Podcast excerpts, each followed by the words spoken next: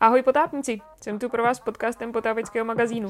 Kdo mě ještě neznáte, tak moje jméno je Adéla, jsem instruktorka potápění a potápěním žiju a živím se už pár let. V tomhle podcastu dělám rozhovory se zajímavými hosty, mluvím o novinkách a drbech z potápěčského světa a o tom, co se zrovna v potápění řeší. Tak pojďme na to.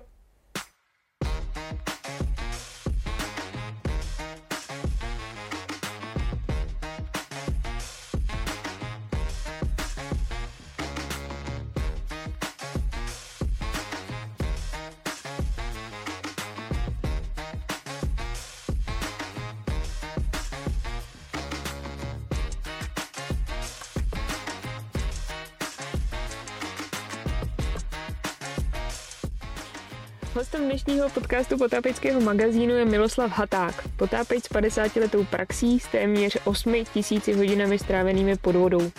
30 let se věnoval pracovnímu potápění, je soudním znalcem a seznam jeho certifikací a oprávnění asi nemůže být o moc působivější. Namátkou je třeba instruktor pracovního potápění, technical cave diver, školitel instruktorů na míchání termixu a mnoho dalších. Říkala jsem, že máš velkou spoustu certifikací a různých oprávnění. Mě by zajímalo, která byla třeba nejtěžší získat, nebo kterého toho oprávnění si sám nejvíc vážíš? No, oprávnění. Tak oprávnění asi úplně, že bych je nějak měl, pro mě nejdůležitější, není takový, řekněme, cíl byl můj, kvůli těm nehodám, co se tady děli, stát se jako soudním znalcem přes potápění. A potom jsem dlouhý roky byl jediný soudní znalec pro pracovní potápění. Takže to je takový, toho si zatím v úvozovkách vážím asi nejvíc. Ale to ostatní, jako samozřejmě instruktoři potápění jako takový, je to hodně náročný. U všech výcvikových systémů dostat se až k tomu instruktorovi je opravdu těžký, náročný a není to takové, jestli to někdo koupí. Já teda to neznám u jiných systémů, ale já jsem instruktorem u Cmasu a tam teda, a možná ještě jinde, nevím, ale tam jako to bylo vždycky náročný, vždycky těžký. Paráda. Co takovej soudní znalec, když teda říkáš, že soudní znalectví bylo to možná ten cíl nebo to, čeho si hodně vážíš, co takový soudní znalec dělá? Co byla tvoje práce? Čím se zabýval jako soudní znalec? Soudní znalec je proto, že ho jmenuje Krajský soud. Jsou to znalci a ono se to správně jmenuje znalec v oboru. A těch oborů je mnoho, jsou technické obory, já mám bezpečnost práce, technické obory, sport, provozování a pak jsou specializace. A těch specializací má, myslím, 9 a tam je to rozdělené podle toho, na co se ten znalec specializuje. Cílem toho ve většině případů je práce pro státní orgány, to znamená například pro soudy anebo policii České republiky. Nejčastější je, že mě požádá o spolupráci policie při nějaké nehodě. To znamená, dojde k úmrtí potápěče, takže přizvou soudního znalce, ten si odebere techniku a veškeré podklady k tomu a vypracuje znalecký posudek, jestli nemohlo dojít k cizímu zavinění. Jo, to je, aby se to vyloučilo a pak, jestli to nevyloučí, tak samozřejmě to řeší soud potom. Ty jsi říkal, že jsi byl dlouhou dobu jediný soudní znalec. To znamená, dá se říct, že když se stala nějaká potápěčská nehoda, tak si u ní vždycky byl ty? Byl jsem jediný soudní znalec pro pracovní potápění. Jo? A zatímco pro rekreační potápění, pro přístrojové potápění, tak je tady, myslím, 6 v republice. To znamená, že nebyl jsem samozřejmě u všech. Navíc ty nehody vždycky posoudí vyšetřovatel, jestli je potřeba toho znalce přizvat. Protože když na první dobrou vidí, že tam nemohlo dojít k cizímu zavinění, tak znalce nebere. Teprve, když jsou tam nějaké nejasnosti, tak přibere soudního znalce. Mě by zajímalo, když jsi teda byl u těch nešťastných nehod a příhod, jak často může za takovou potápěčskou nehodu, ať už v technickém nebo rekreačním potápění, výstroj? Výstroj, ano, řekl bych odhadem tak 50% za to může výstroj, ale 99% je to, že to způsobí neodborný zásah do ty výstroje. To znamená, že si někdo koupí techniku a řekne, oni to mají blbě vymyšlený, ty firmy, já si tam tohle dodělám, tohle si tam trošku přivohnu, tadyhle si přišroubuju něco a ono to zabije. Mm-hmm. Těhle těch nehod je tak zhruba polovina z těch, co způsobila technika. Mm-hmm. Co konkrétně třeba si viděl upravenýho, jakoby, ať se nebavíme jenom obecně, co si ty lidi jsou schopní prostě upravit? Například poslední dobou rebreather, který standardně si ten člověk zakoupil a zjistil, že by se rád potápěl s tím rebreatherem s celobličejovou maskou. Mm-hmm. Ale to ta společnost nedodávala, takže on si upravil, doma si vyrobil takový přechodový kus, který mu potom mohl fungovat s tou celobličejovou maskou. Mm-hmm. Jenomže vložil do toho své já, aby tam měl takzvaný směrový ventil, tak si obrousil zpětný ventilek ze šnorchlů, aby mu to směrovalo nádech a výdech a nemlčelo se mu sklo. No, jenomže pak došlo k tomu, že shodou nešťastných náhod si ten 60-kilový přístroj dal na záda, masku si položil na břehu, že si ji tam připne a šel bez ploutví ke břehu lomu, tam mu podklouzly nohy a teď spadl do vody. Teďka nevidí, ledová voda, přístroj je uspůsobený na dýchání s tou maskou, kterou měl na břehu, neměl ploutve, hloubka 3 metry. A takže první, co jde, mu zřejmě ho napadlo, že přepnul to na otevřený okruh, aby mohl použít dýchací automatiku. Jenže neměl připojenou dýchací automatiku hadící ke stage lahvi. On to měl natolik komplikovaně, že ještě zvlášť měl, aby to měl jeho bezpečně, tak si tam zvlášť připínal vlastně stejčku, tu měl pak na otevřený okruh. Takže nešlo dýchat, ale stejně udělal to, že první, když si pod vodou dáme ústenku do pusy, on měl takovou trubku, kterou zasunoval do toho, tak do toho vydech a tím, jak vydech, tak ten zpětný ventil ze šnorchlu namač kdo otvoru kermy se mohl nadechovat. Takže po výdechu vydržíme 10-15 sekund a je konec. Takže se utopil v relativně mělký hloubce. Tak. Asi ve 3 metrech, no tam už v podstatě po výdechu to člověk moc neudělá. No. Podobný případ zase bylo, takový fenomén je taky, že tak zhruba polovina případů je, že se ten potápěč šel potápět sám. Jo, nikde se to nedoporučuje. Nikde to není bezpečný, ale přesto se rozhodne, já už to umím natolik, že půjdu sám do vody. Na jednom lomu potápěč, který měl 100 ponorů, ale v rekreační technice, to znamená jenom v takovým tom jednolahový přístroj, 2 stupně a podobně. A rozhodl se, že se dá na technickou, to znamená, jakoby vole vlvejš, tak si koupil 2lahový přístroj, křídlo, různé úpravy, hadici, teda automatiky s dlouhou hadicí, jenomže nevěděl, jak to má správně udělat. Mm-hmm. Takže došlo k tomu, že si pravděpodobně namontoval ty automatiky tak, že výdechový ventily měl vzhůru nohama a šel sám do vody. Kdyby tam s ním někdo byl, tak mu řekl, hele, to otoč, jo, takovýhle. Mm-hmm. A on to neudělal a v ten moment, když se začal potápět, tak nejde z toho úplně vypudit voda, to začalo zamrzat. Mm-hmm. Teďka po vodě lomu byl led, no a on teda udělal jediný, ještě si tam zásah do techniky dopředu udělal, že existuje takzvaný izolátor. A to je zařízení, který se dává na rekreační automatiku na 2. stupeň, který ty rekreační, typicky rekreační výcvikové systémy mají, že mají oktopus jakoby u pasu nebo provlíčený dekroučkem a potápí se moři a nikdy to nepotřebujou. Mm-hmm. Jo? A aby jim to nebublalo, tak se tam na hadičku dá takovej posuvnej uzávěr a to když zavře, tak ta automatika, i když skočí do vody, nebublá. Mm-hmm. A když ji pak někomu dá, tak si to vytáhne, musí to otevřít a může ji někomu poskytnout.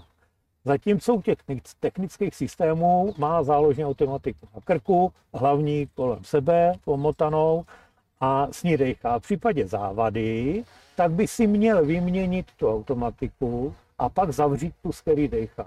Že on to taky nevěděl přesně, takže první, co udělal, mám to zamrzlý, tak si zavřu automatiku.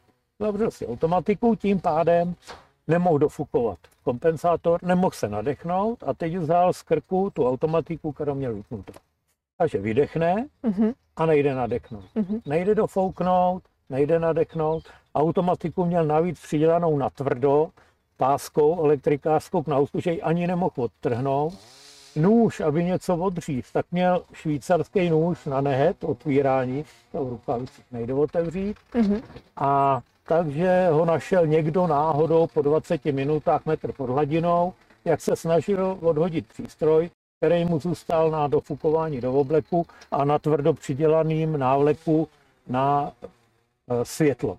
Mm-hmm. A na tom visel, toho drželo u dna, on se utopil. Zase za 20 sekund. Zásah do techniky neodborný, velký problém. Mm-hmm. A co by si doporučil lidem, kteří teda začínají nebo chtějí se třeba i z toho rekreačního posouvat k tomu technickému? Jak to udělat tak, aby to pro ně bylo bezpečné? No jednoznačně zase přihlásit do nějakého technického kurzu, instruktora kvalitního, zjistit, jestli to dělá dobře, jaký má postupy u jeho výcvikového systému, protože se vyrojilo několik výcvikových systémů, který nikdo nezná. U nás to technicky je možné, že si někdo skopíruje nějaký manuály a vydává to za svý a vystavuje certifikáty v různých pochybných systémech a za to bere peníze, ušetří on 2000, no ale pak přijede k moři a zjistí, že tu kartu nikdo neuznává. Mm-hmm. Jo? Takže zjistit si kvalitního instruktora, naučit se to, všechny ty nouzové situace, postupy perfektně. Mm-hmm. Tohle je nejdůležitější, když chci postupovat dál, tak vždycky s někým, kdo je hodně zkušený, nejlíp s instruktorem. Mm-hmm. Super. Když bychom se vrátili teda k tvý původní profesi, k tomu pracovnímu potápění, co jako pracovní potápěč vlastně si dělal? Nebo co je náplní práce pracovního potápěče? Tak já jsem měl to štěstí v podstatě, že pracovní potápěním jsem začínal. To znamená už v těch 70. letech kluby, které tady v Československu tenkrát působili, aby si vydělali na svou činnost, tak dělali i práce. Byly tady profesionální firmy pod povodím Vltavy, které ale je nezajímalo, kolik vydělají peněz, jestli budou mít práci a tak dále. A takže v podstatě tyhle ty drobné věci na řekách a na malých přehradách a podobně nechávali těm klubům. Mm-hmm. A tenkrát už v době bylo hospodářská činnost a svazárm, který vlastně, to bylo svaz pro spolupráci s armádou, je zastřešoval, taky umožnil, že ty kluby si mohly něco vydělat. Ale samozřejmě na nich klečel, aby jim 80% odevzdával do jejich kapec. No, ale ty kluby měly nějakou možnost si vydělat, takže já jsem se k tomu dostal prvně na přehradě u Kutné Hory, kde už vlastně mi bylo 16 roku a už jsem tam se potápěl, dělali jsme tam základní věci, utrhla se jim tabule hradící na lanku ocelovým, který spadlo dolů, tak jsem natáhl nový lanko, přicvaklo, oni to vytáhli a to byly ty moje první práce. Mm-hmm. Potom v době, kdy se postavil elektrárně ve Kvaliticích, tak tam vymysleli, že doprava energetického uhlí bude po vodě. Mm-hmm. A jezdilo po Labi kolem 50 tlačných remorkérů a už tenkrát se všechno nepořádek házel do vody. Mm-hmm. To znamená, ty remorkéry, když pluli, tak nasáli do vrtule pneumatiky, kabely, provazy. Takže jsme tak 3krát týdně jezdili po řece a oni nás zavolali, my jsme lezli do vody a tam po slepu, protože tenkrát v Labi nebylo vidět nic, mm-hmm. ani 5 cm. Mm-hmm. Tak jsme to vyprostili, vyřezali a ta loď zase jela. A za to jsme si potom vyfakturovali nějaký peníze. Mm-hmm. Takže to byly moje úplně první práce a to trvalo asi 20 let. Kde já jsem byl zaměstnaný samozřejmě, ne jako potápěč v té době, já jsem dělal vyučený strojní zámečník, mm-hmm. takže jsem dělal ve strojních závodech a potom kvůli bytu jsem šel dělat na doly, kde jsem teda skončil i jako důlní záchranář a 6 let jsem dělal i velitele důlních záchranářů. Mm-hmm. Ovšem v 90. letech doly zavřeli, mm-hmm. hlubinný doly, takže jsem už na plný úvazek začal dělat potápění. A to u velké potápěcké firmy v Chomutově. Mm-hmm. Tam se to potápění dělalo převážně na přehradách pro pitnou vodu, to znamená hloubkové ponory a čištění, uzávěry, provizorní uzávěry spodních výpustí a všechno bylo v hloubkách pod 40 metrů, mm-hmm. Protože ty technologie jsou na těch přehradách takhle hluboko. Mm-hmm. A teprve někdy koncem 90. let došlo k tomu, že tahle společnost se rozšířila i bývalý povodí Vltavy, mm-hmm. potápěče, a začali jsme dělat i na řekách. Mm-hmm. Nejčastěji na Vltavě, na plavebních komorách. To znamená, tam už ty hloubky jsou do 10 metrů, úplně nejčastější. Takže to byla to znamená nejčastější, něco se dostalo do vrat plavební komory, takže jsme tam přijeli, vyprostili to, nebo se utrhlo těsnění, takže takový ty základní v úvozovkách záchranářský práce. Jasně.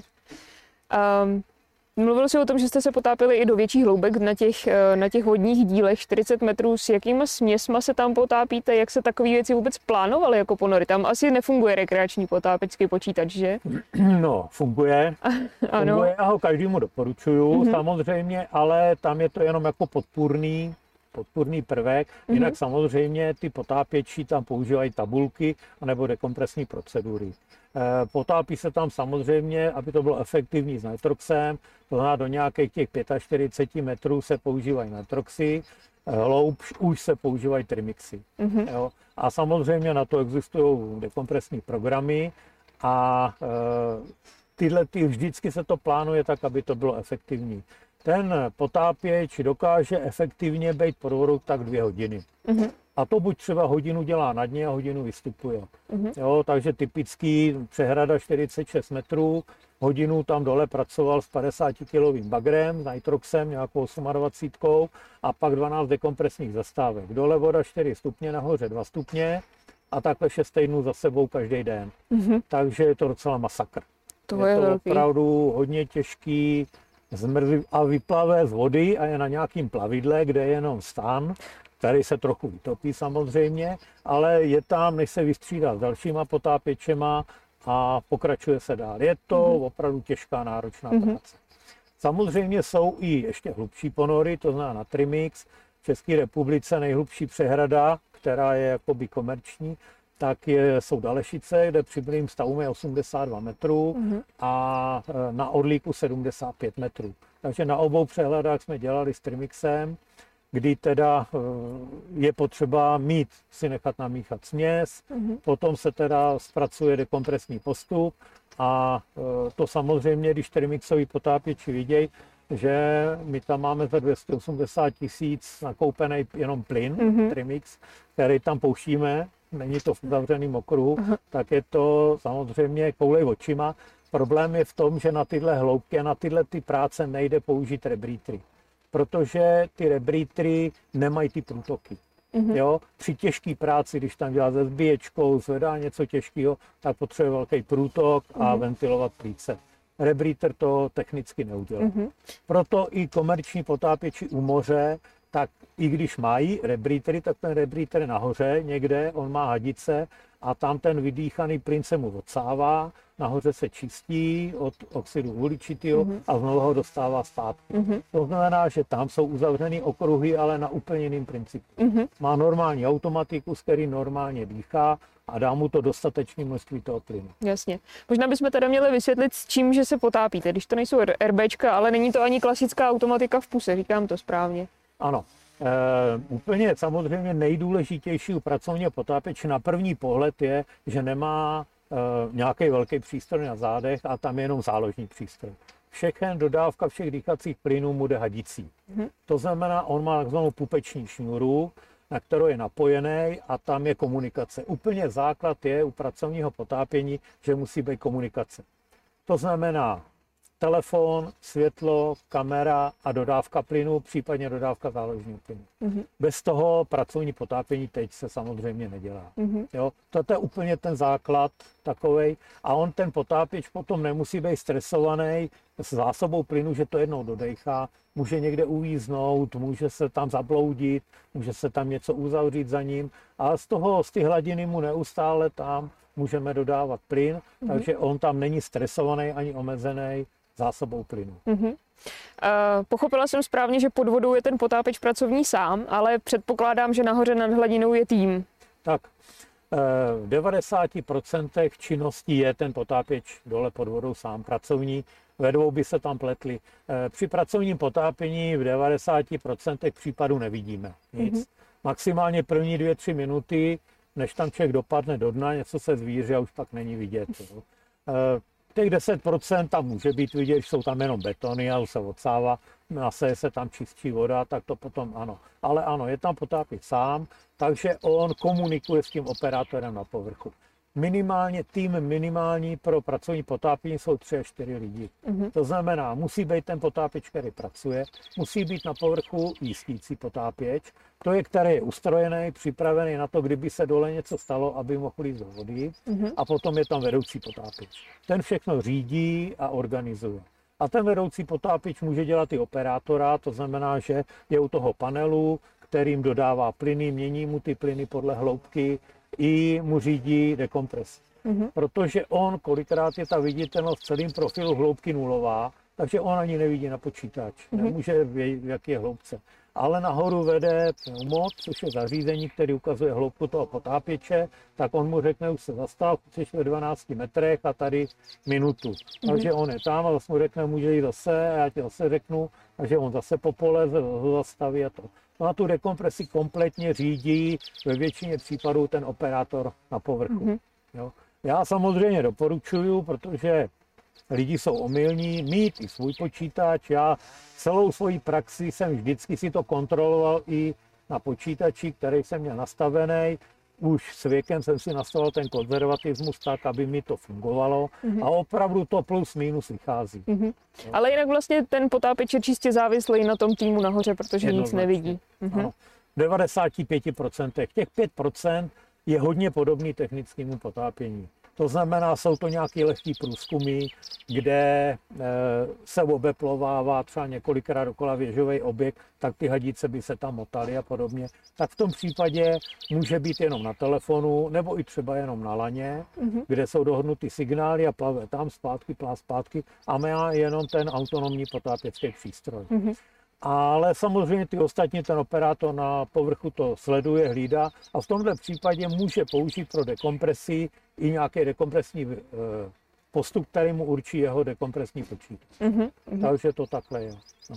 Já samozřejmě existují, ty začátky nebyly úplně tak sofistikované jako teď, kde byly dekompresní programy a tak dále. Byly jenom nějaké tabulky, které byly 50 let staré. Dodnes fungují, není to takové, že když jim někdo moderně jsou lepší, jo? Není to tak. Existuje asi 12 druhů u nás jako zveřejněných dekompresních tabulek a žádné tabulky nejsou konzervativnější než jiný.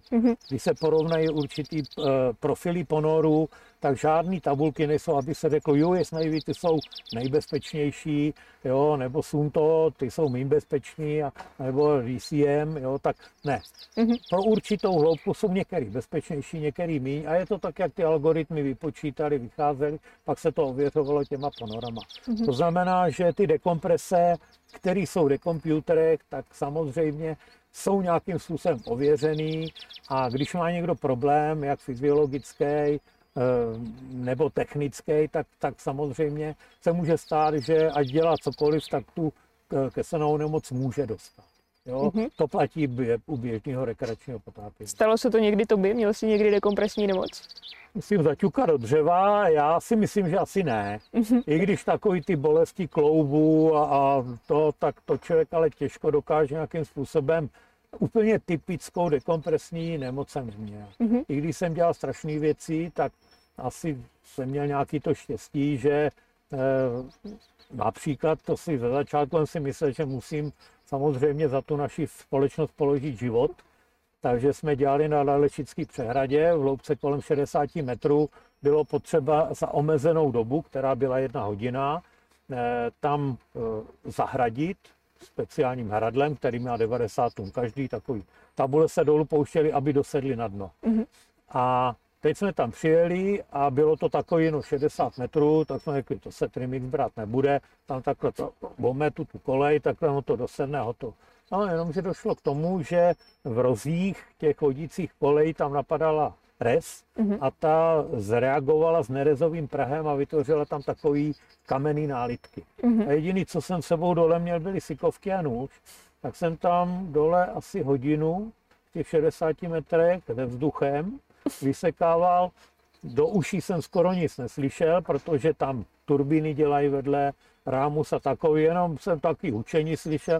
Koukal jsem, měl jsem 2 počítače teda a říkám, dobrý, věděl jsem, že tam budu dlouho. Měla voda dole 2 stupně, nahoře taky 2 stupně, tak už to tak bývá. Ono tam na rozdíl od stojatých vod, tak přehrady, tyhle, kde jsou hydroelektrárny, tak si stahují tu vodu dolů. To znamená, ta voda, která je pod lenem, má 0 stupňů a když dojde dolů, tak má 0 stupňů i v 60 metrech. No. Ale takže byla studená. Byl jsem oblíčený docela dobře, bez topení. No a nakonec se mi to podařilo osekat. No a zahradili teda tabulí a já jsem dole neviděl nic. A když jsem vystoupil do nějakých 50 metrů, tak jsem se podíval na počítač a tam jsem viděl, že jeden už měl takový čárky jenom. A to jsem věděl, že když byla dekomprese delší než 3 hodiny, takže to neukazuje. A ten druhý mi ukázal 4 hodiny dekomprese. Ve 2-stupňové vodě. Takže ano, to už bych dneska neudělal, každopádně. A no, nakonec došlo k tomu, že mě museli přesunout vedle, protože oni za hodinu potřebovali najet, tak jsem někde tam vystupoval, dekompresních zastávek, tam to bylo po 3 metrech, takže různě, jo, takže až jsem toto, no každopádně jsem tady, nějak jsem to přežil, ale opravdu potom už třeba tu hodinu plavat ve 3 metrech, kde je vidět 30 cm, jenom od betonu k betonu, tak zábava to nebyla. Tak to byla největší hloupost, co jsem udělal, co se týká dekomprese. Ano. Z těch filmů a různých videí, co jsou dostupné na internetu, se i dá vypozorovat, že někdy ty pracovní potápěči vystoupají až na hladinu a jdou přímo do barokomory. To se u nás nedělá? Ano. To se u nás nedělá, to je buď kombinovaná dekomprese, anebo dekomprese vyloženě povrchová. A takhle, u nás to tady dřív bylo. U nás v 70. letech se nakoupilo speciální zařízení, Sapkom Dekom se to jmenovalo, což byly 2 tlakové nádoby. Jedna se jako zvon se pouštěl dolů do vody, nejvíc to bylo na hlubokých přehradách, dlouhý roky to bylo na Orlíku, potom to bylo na Želivce nějaký čas i na Slapech a tam to takhle fungovalo. Tam ty potápěči vlezli do zvonu, kde je natlakovali na tu hloubku do těch 70 metrů, pustili je dolů a vyrovnali se tlaky tam a oni vylezli ven a tam pracovali. Ale oni měli rebrýtry a to byly hadícové rebrýtry. Takže to byl rebrýtr, který měl polouzavřený okruh, a hadicí mu tam z hlavního z povrchu do toho zvonu se pouštěl plyn, trimix, který oni tam dýchali a hadicí mu šel do toho rebrýtru, takže měla 20 metrů hadice, oni tam pracovali a potom se teda po té době, co tam mohl pracovat, se vrátil zpátky do zvonu, tam ho vypnuli, nechali natlakovanýho, vytáhl se ten zvon na povrch, připojil se na dekom, ve vodorovné poloze, tam přešli do suchou nohou do toho dekompresního prostoru a tam udělali dekompresi mnohahodinovou. Takže to tady bylo. Ovšem to je tak technicky náročný, složitý, neefektivní, že v současné době by to nikdo nezaplatil. Jo, protože ta samá práce, co oni tam tenkrát s tímhle šíleným zařízením udělali, jde tady udělat standardně na hadicových systémech dekompresi ve vodě. Jo. A takže to tady bylo. V zahraničí tam je jediný důležitý problém, že přesun toho potápěče do zvonu musí být do 3,5 minuty. A to nevím, jak dlouho se jiný technický potápěč dokáže odstrojit, slíknout, osušit, oblíknout něčeho teplého a vlít do zvonu. 3,5 minuty to nebude. Jo? To znamená, že u nás z technického důvodu tohle to nejde. Jo? Aby ten potápěč vylez z vody na nějaký plavidlo, pak dojel na břeh, tam ho odstrojili, natlakovali komoru, on tam vlez a v komoře tam byl. Navíc by je musela být vytápěná ta komora, dělá se v létě, v zimě, pořád dokola. Jo? Takže je to technicky nereálný. Ne, u nás tohle to nejde použít.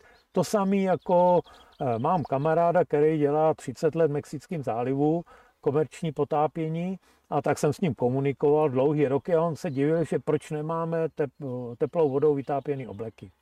Já jsem mu říkal, ano, to je jako samozřejmě vytápěné obleky je perfektní věc teplou vodou, ovšem to jsou v podstatě mokré obleky, takže hygiena.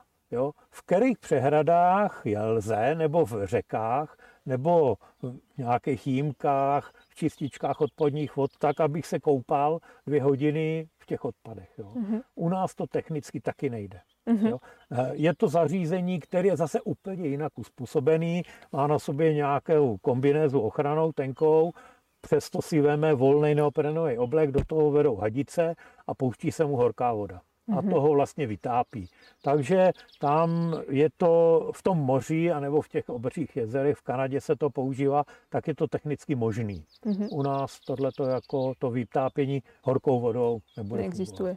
A používáte aspoň třeba to elektrické vytápění, to který rekreační potápěči používají? Tam, co si pamatuju dobře, já jsem ho zkoušel asi jednou a přiznám se, že mě to nějak úplně nenadchlo. A myslím si, že ani kolegové to moc nepoužívají. Ono tam jako nejde o život, spíš jako tu hodinu v té 4-stupňové vodě se vydržet dá. Jo, pak tu hodinu při dekompresi taky. No tak většinou to funguje tak, že to zatím měli jsme to, párkrát jsme to použili, ale že by jsme to nutně potřebovali, nepoužíváme. Dá se to bez toho. Moc, no. Dá se to bez toho. Spíš se používáme, my teda standardně v 99% případů mají pracovní potápěči neopreny. Jo, osvědčili se nám za ty desítky a desítky let prací, že trylamináty jsou dobrý třeba v létě, jo. Všude jinde je v tom zima. Neopren, když se oblíknu stejně, jako do trylaminátu, do neoprenu, tak samozřejmě je to teplejší, vždycky. Neoprenový oblek se líp opravuje. Když se roztrhne trylaminátový oblek, to se většinou na koleně opravit nedá. Tady uschne, zalepí, jde druhý den do vody. Jo? Takže jsou takový pružnější, dá se v tom klečet líp a tak dále. Takže tady u nás pracovní potápěči nejčastěji používají neoprenový obleky. Je jedno, jak je to hluboko, protože jestli se stlačí, tak je tam o něco, samozřejmě větší zima, ale pak stejně vystoupí a nejvíc času stráví na dekompresi a tam už izoluje dobře. Co je rukavice? Jaký nosíte rukavice? Zase standardně tenkrát jako ty mý kolegové v 70. letech, tak toho neoprenu moc nebylo, tak používali suchý rukavice a do toho se brali nějaký bavlněný nebo vložky a takový, takže strašně mrzlí chudáci. No tak v současné době jednoznačně neoprenový. Zase je to z toho důvodu, že jsou teplejší a to, že někdo říká, že jako úplně nejteplejší rukavice, co používáme, 7 mm vodotěsné rukavice s manžetou. Ono vodotěsná rukavice potřebuje nějaký dofuky, neoprenová ne. Protože trošku se tam vody nějaké vlhkosti dostane, to ničemu nevadí. A 7 mm má v 10 metrech 3 mm a hloubš to, ale takže ono to, že v tom nemá cít někdo nebo ne, to jako není pravda. Jo, jak mi tady tvrdila, tak jedna viděla, to já nemůžu mít tenčí než 3 mm ruka, silnější než 3 mm, a v tom nemám cít, tak 3 mm, 5 mm má 5 metrek, jo. Takže ne, je to tak, jako může to být, ale používá taky, samozřejmě někdo sem tam to zkusil, ale když roztrhne suchou rukavice, tak je konečná.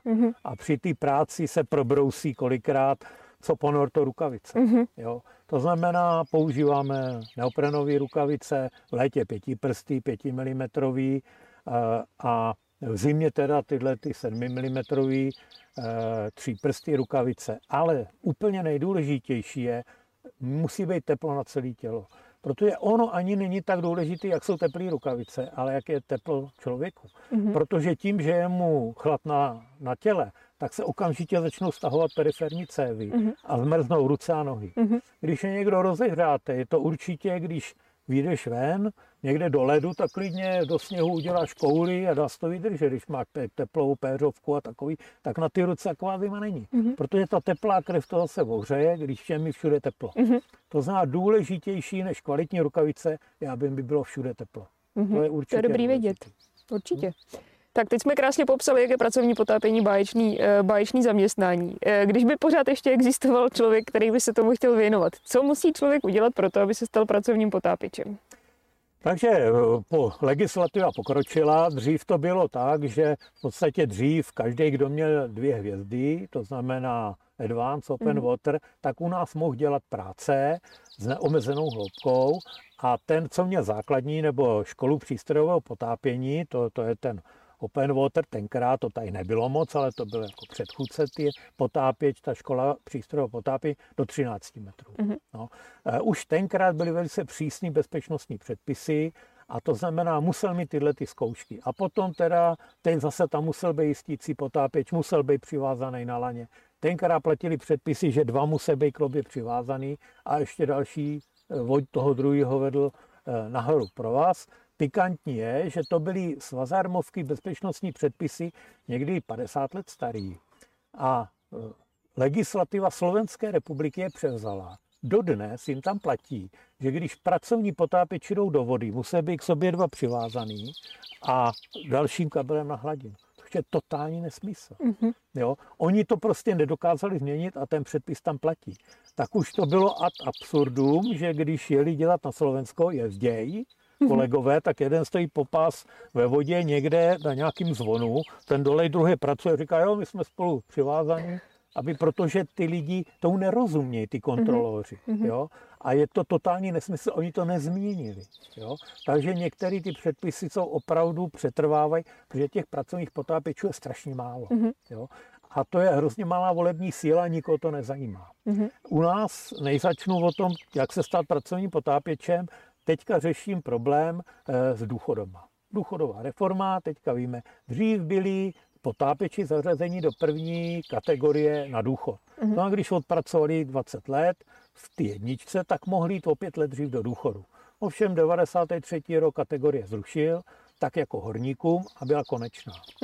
A teďka najednou zjistili, že samozřejmě, který profese můžou dělat do 70, ale takový potápěč, ten je prostě, aby v 70 chodil každý den do vody, tahat kýble s bánem a takový. Vidím to na sobě, to nejde. Jo? To prostě, to tělo je tak opotřebované, to ne. Tak zjistili, že existují takzvané náročné profese, kam zařadili záchranáře, zatím zdravotní záchranáře, hasiče, ale určitě jenom druh hasičů a potápěči nic. Protože potápěči jsou zařazení podle hloubky ponoru do druhé, třetí a čtvrté kategorie. A je to daný tak, že tohle předpis někdy z minulého století, a to těsně po válce, dokonce myslím si, že má kořeny až za války, kdy se tady dělalo v kesonech. Keson, otočený zvon a takhle se stavěly teda mosty v Praze třeba. Jo? A tam ten pracovník pracoval, takže to je, postavili betonovou kostku, do ní foukli vzduch, ten vzduch vytlačil vodu a on dole kupal krompáčem, podkopával to jisto sedlo, pak se to vyplnilo betonem a byl pilíř mostu. Takzvaný kesony. A ty kesonáři samozřejmě, když vylezli, no dělají dekompresi, jak měli kesonovou nemoc. Od té doby se tomu říká kesonová nemoc. A takže, aby to bylo nějakým způsobem ošetřeno, tak ty kesonáři měli svoje tabulky. A od té doby se tam pořád, ještě dodnes platí ten předpis, že tam je druhá kategorie, je do 10 metrů a ekvivalent tlaku vzduchu. Tam není, že to je práce potápěče, ekvivalent tlaku vzduchu. Jo, do 40 metrů je to trojka a po 40 metrů je to teprve čtyřka, která by měla jít nárok na předčasné důchody. Ne. Pod 40 metrů pracovní potápěči v České republice pracují tak 20% své činnosti. 80% je do 10 metrů. No a do 10 metrů jsou ve dvojce, jako kancelářský. To je stejný. Ať je v reaktoru na bioplyn, ať dělá v čistírně odpadních vod, ať je v nějaký trubce, kde když se cokoliv stane, tak se utopí prostě. Ale stejně zadané do dvojky. Tak teďka se pokoušíme přes asociaci, aby to pochopili Ministerstvo zdravotnictví a uznali to, že ty potápěči jsou jakýmkoliv způsobem vlezou do vody a strčí hlavu pod vodu, tak jsou prostě ve čtyřce. Protože když se cokoliv stane, že se nebudou moc nadechnout, tak umřou. Jo? Oni to pochopili, jo? Odsouhlasili mi to, ano, ale ta změna vyhlášky bude až příští rok plánovaná. Jo?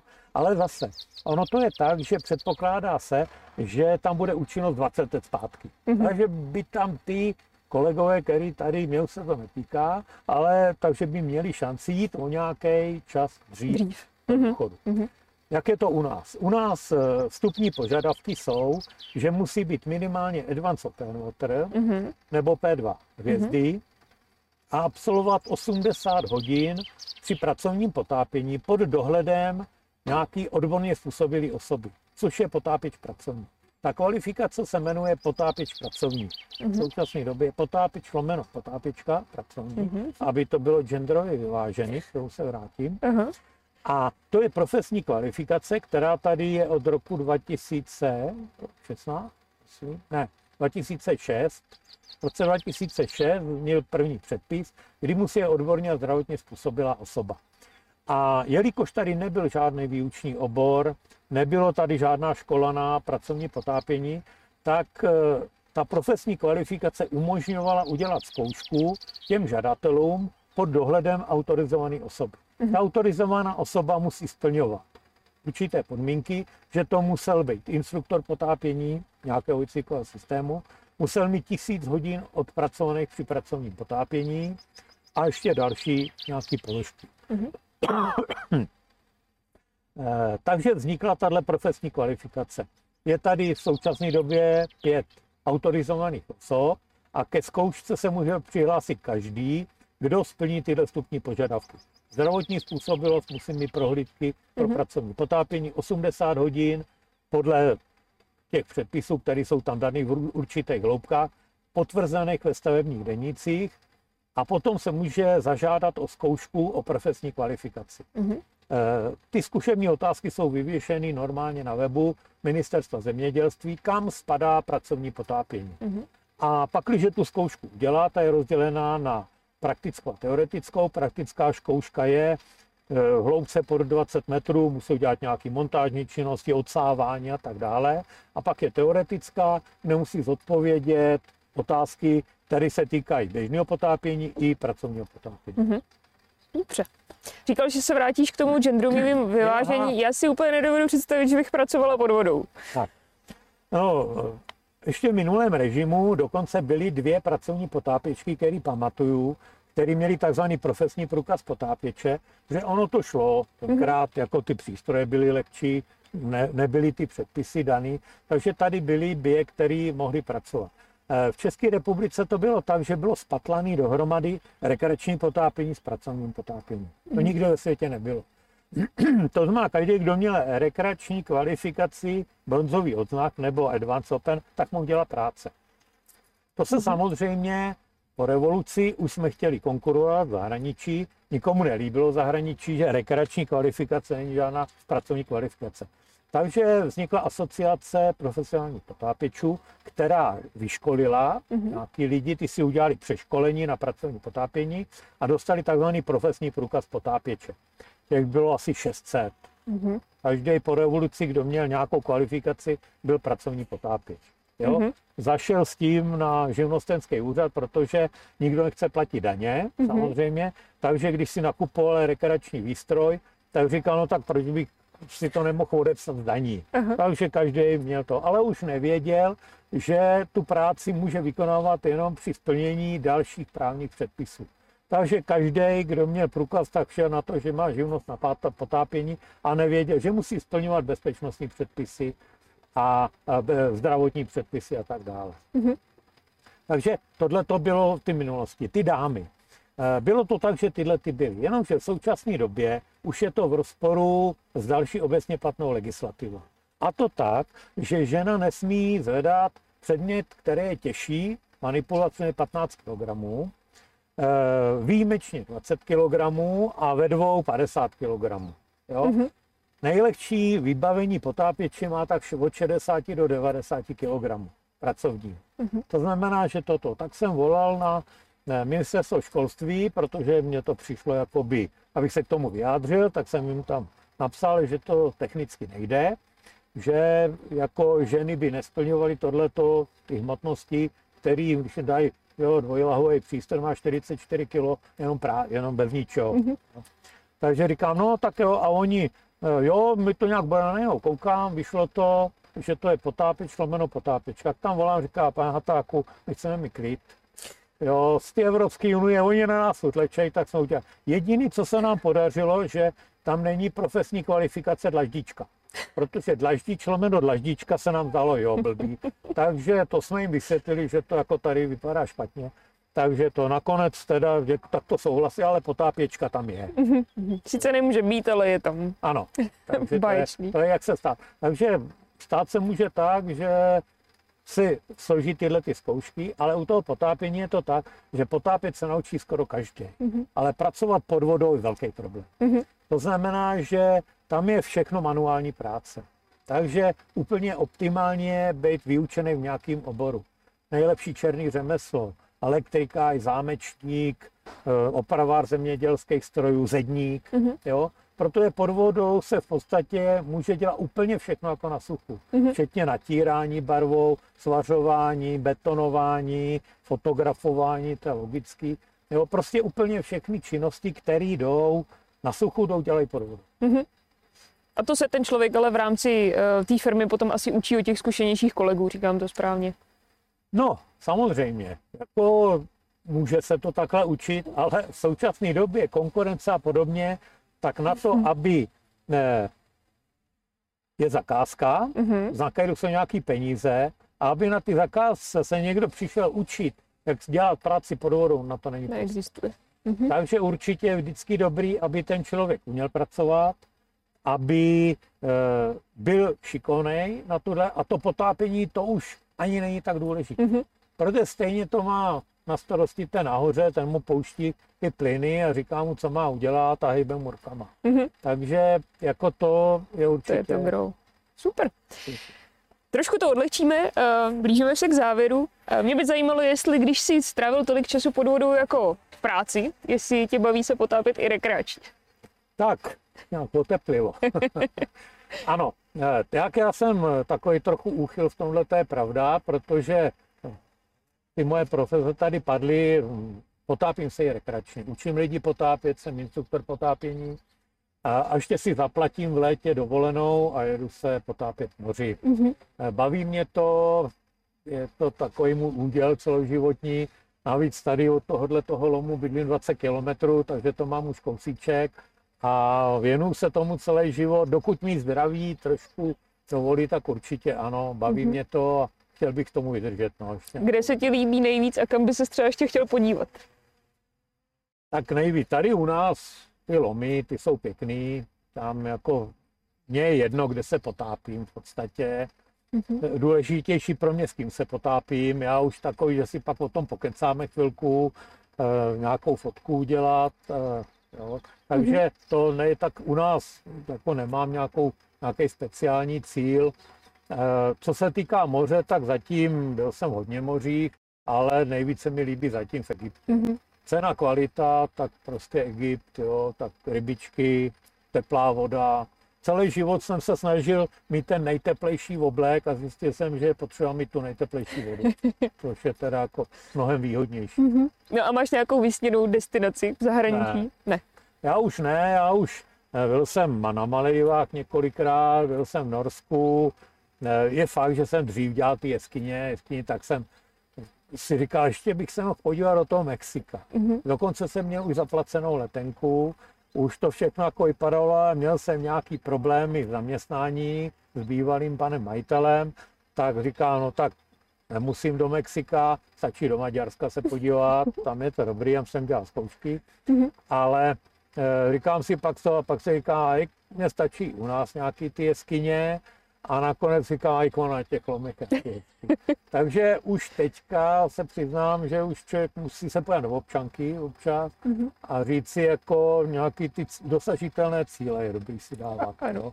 Takže nějaké něco, co bych ještě jako se někam podívat, nějaký, samozřejmě jsem radžampat a podobný, jako Indonésie takový, ale když pak slyším ty lidi, že tam 2 dny letějí tam, 2 dny zpátky, nadávají. Teďka oni zrovna byly bouřky a žalok tam žádnej nebyl a takový, tak jako to zase nepotřebuji si udělat žádnou čárku, že takhle teda ještě bych měl dosáhnout, tak asi ne. Jsem takhle spokojený. Super. Napadá tě ještě něco, co by si chtěl říct publiku nebo těm začínajícím potápečům, který třeba úplně nás poslouchají a jsou v vedečku? No. Ano, napadá mě kvůli ty bezpečnosti, jo, opatrně, není potřeba si nic dokazovat, není. Zdravíčko, to znamená nechat si to zkontrolovat, jestli mám to srdíčko v pořádku, stojí to za to, nedokazovat si nic. Když se bude cokoliv něco dít a je možnost vyplavat na hladinu, vyplavejte na hladinu. Těch nehod, který jsem řešil zbytečných tím, že ty lidi byli naučeni, že zamrzne mi automatika, honem to musím zavřít, přitom měl nad svou volnou hladinu. Stačilo, kdyby s tou zamrzlou nebo bublající automatikou vyplaval na hladinu, tam je nafouklej, plavu, vyřeší se to. Oni to začnou řešit pod vodou ve 30 metrech, mozek už je tam ožralej samozřejmě, zavře to, zjistí, že nemůže dofouknout, zakalí se voda, všechno ledový, nemůžu plavat a ještě. Jo? To znamená, když budete nějaký problém a jde vyplavat, ukážu, vyplavu na hladinu, tam to vyřeším. Samozřejmě, když se dostane pod ledem, tak musíte vyplavat zpátky k díře. Pod ledem není potřeba plavat 300 metrů daleko. Když si pod led, tak si vysekám nějakou díru, není to něco si zokazovat, jo? Tady si udělají díru na kraji, plavou na autobus, proč? Když tak si nad tím autobusem udělám taky díru, že když se něco děje, pustím si dolů to, tak vyplavu nahoru, přežiju to. Protože v rakvě je hodně málo pohodlí. Jo? To takovou opravdu, zamyslete se nad tím. A úplně nejdůležitější vlastnost potápěče by měla být zodpovědnost. Zodpovědnost vůči sobě, své rodině, svým známým. To znamená přemýšlet, dneska mě nějak není, a proč bych tam šel, proč si musím něco dokazovat. Ne, mělo by to i pro radost. Jo? Pracovní potápěči, ty to mají vyloženě v předpisu. Když se necejtěj, se jim nechce, dneska tam nejdu, dobrý, jdu já, hotovo. Jo? Rekreační potápěči před mladým děvčetem řeknou, no tak ale dáme autobus a ještě dáme tohle a půjdeme, asi to není úplně to nejdůležitější. Jo? Takže dávajte na sebe pozor, no hlavně ať se daří a zdravíčko štěstí. Super, díky moc, to je hezký pozitivní závěr. Děkuji moc za rozhovor. Díky za pozornost vám všem, kdo jste nás poslouchali. Pod videem nebo v popisu epizody podcastu najdete informace, kde nás můžete dál sledovat a podporovat a taky se ptát na to, co vás zajímá. A já se těším za 2 týdny u další epizody.